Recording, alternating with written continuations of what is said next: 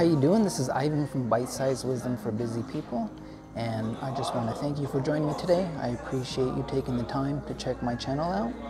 And today I will continue to talk about ideas that can help us live a conscious life. That's the whole goal of my channel is to give you some ideas and tools that you can use for your own self-development that you can verify on your own and use for your life to, to become more conscious.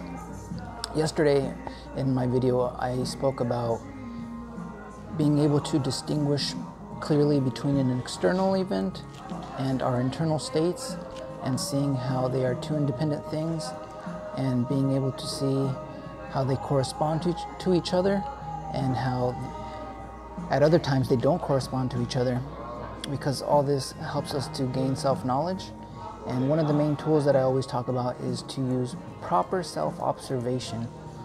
And really quickly, I'll give you a little breakdown of that. Proper self observation, because this is not how most people will um, typically understand it in the normal sense of observing something. This is using our attention in a very particular way. So, in proper self observation, we use our attention to learn to sense our body moment to moment, notice its movements. We learn to see our emotions real time. We see our thinking process. And we do it all in a way that we do not become identified to our observations. So this means being uncritical. This means not judging what we observe. It's like being on a mountaintop and you're just looking below and observing your body, your emotions, your instincts, your sensations, your thinking process. And you're just seeing it from a high vantage point. So you do not become identified and you are not at that level. And this is important because this is how we gain self knowledge. This is how we really come to know ourselves. Because if you just purely observe in your usual sense, you will distort what you observe, you will justify what you observe. So, to properly self observe, the first thing is that you need to locate yourself in time and space, which means just the sensation of your body, always being able to sense your body. Because what we're trying to do is to ground our attention in the body first. So, once your attention is grounded in the body, then from there you can start to observe what's happening to you internally and this is important because this is, by grounding our attention in our body first, this will help us to be more objective with our observations. And the more you practice this, because initially this is not new to us, it's going to take a lot of practice until this becomes a conscious habit. And once this becomes a conscious habit, you'll see that it will gain its own momentum as you go along in your journey. Like, I don't need to think about placing my attention in my body now. It's just there. I'm, I'm just always constantly aware of the sensation and feeling of my body, which means I'm always in the present. I, I always can sense my body, but it's now, it's become a thing that goes on by itself. And through self observation, which is today's topic, is I want you to also notice that our inner state is one of disharmony. It's not a unity. This is a major um, thing that we need to see for ourselves. So why do we not have inner unity within us? And this is because our inner world is composed of hundreds and hundreds of, of I's, what we say I to, what we take to be ourself. So this just means distinct personalities or egos. But the problem is that most of us, we just, you know, like if my, my name is Ivan, you know, anything that I say I to within myself, I take it to be just one Ivan, one I. And uh, this is what we need to realize is that we are not one I. We are hundreds of I's. And this is what critical, uncritical, genuine self-observation will help you to eventually see. Because as we are now, in my video yesterday, I talk about the events how our life is composed of the events of our life, the, the constant flow of events, and also our internal states. So, based on the events of our life, we will a, a specific I will come up and try to interact with the event. So what that means is that based on the events, our I's are constantly changing, and you can see that through the various personas that we act with throughout our day. So depending on the events and the people that we're interacting with, you will have a unique, distinct voice talking through you.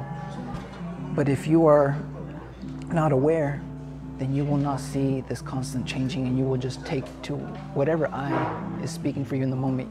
You will just think that that's, that's just you, that, that never changes.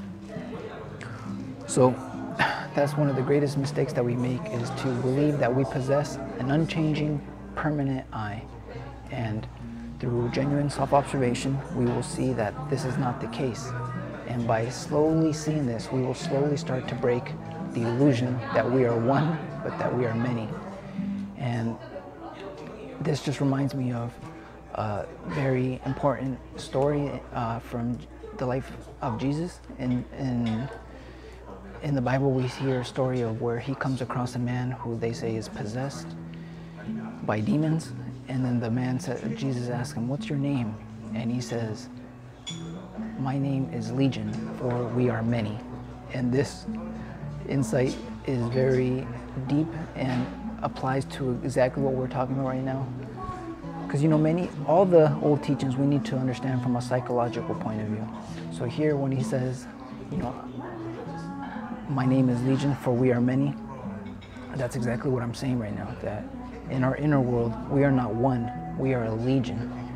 We are hundreds and hundreds of I's that um, we take ourselves to be. But our inner world is more like a house with no master. You know, we have hundreds and hundreds of servants, but they are all pretending to be the master. Um, let me see, what else did I want to say? So that's the key point is the key understanding is that we need to see that we are not one, we are many. And by seeing this, this is the only way for interchange. You know, through proper self-observation, uncritical, genuine self-observation is the only way that we will lead to real change from the self-knowledge that arises from our observations. Because that's the thing we have to realize is that no one can observe for you. This is conscious work. This is only you can observe yourself. No one can do it for you. So that's why this is, we call it work. This is inner work that we need to do. Um, so when you see that you're not one but many, this is when the real work will begin on changing your being. And your being being your presence and your attention. So as you start to separate yourself from what we say is false, these things that speak in our name, and we clearly start to see that this is not I, you will start to draw out your sense of identity from them. And in doing that, you will be feeding your being, which means your attention and your presence will become stronger. And in doing that, as you become more aware and your presence and your attention become stronger, you will then be able to rise above all these different I's. You'll be able to see them in operation in the moment.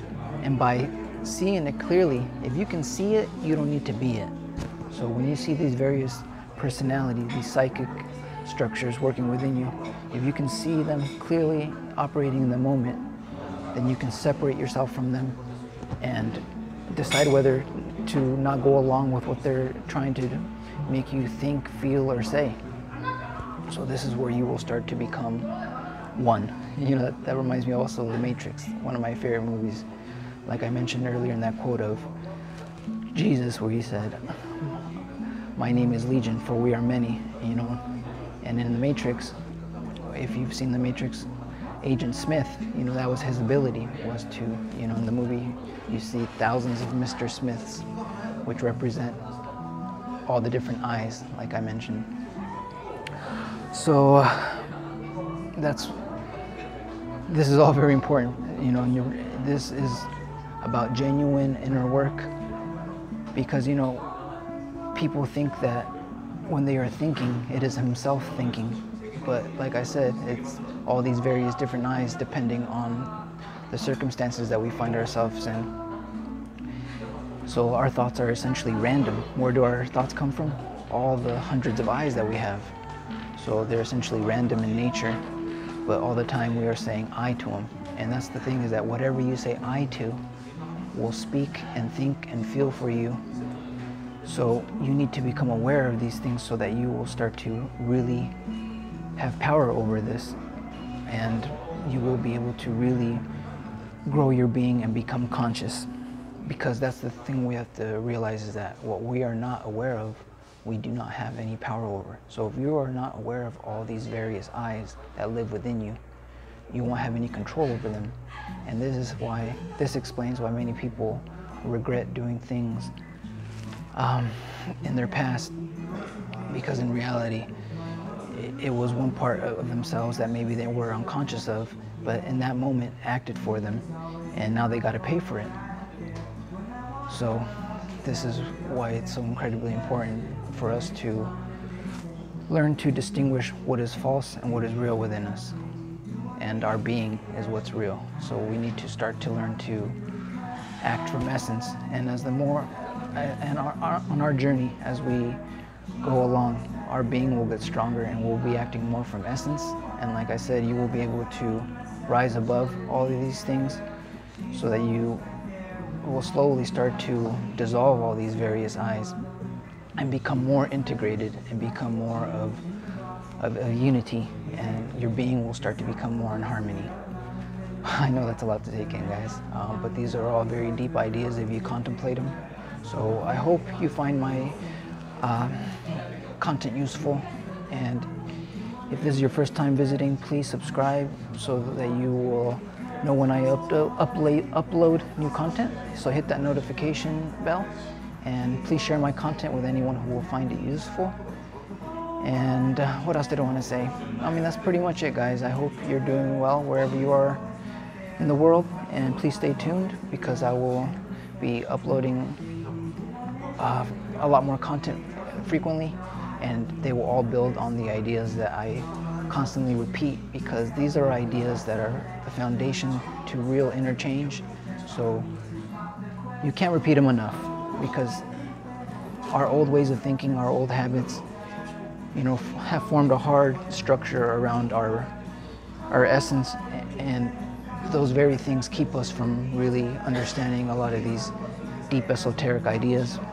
So that's why repetition is key because eventually one day you may see things in a new light and it will you'll constantly be getting and updating the ideas you have about yourself and about this knowledge that I will be sharing. All right, guys, so take care. Peace.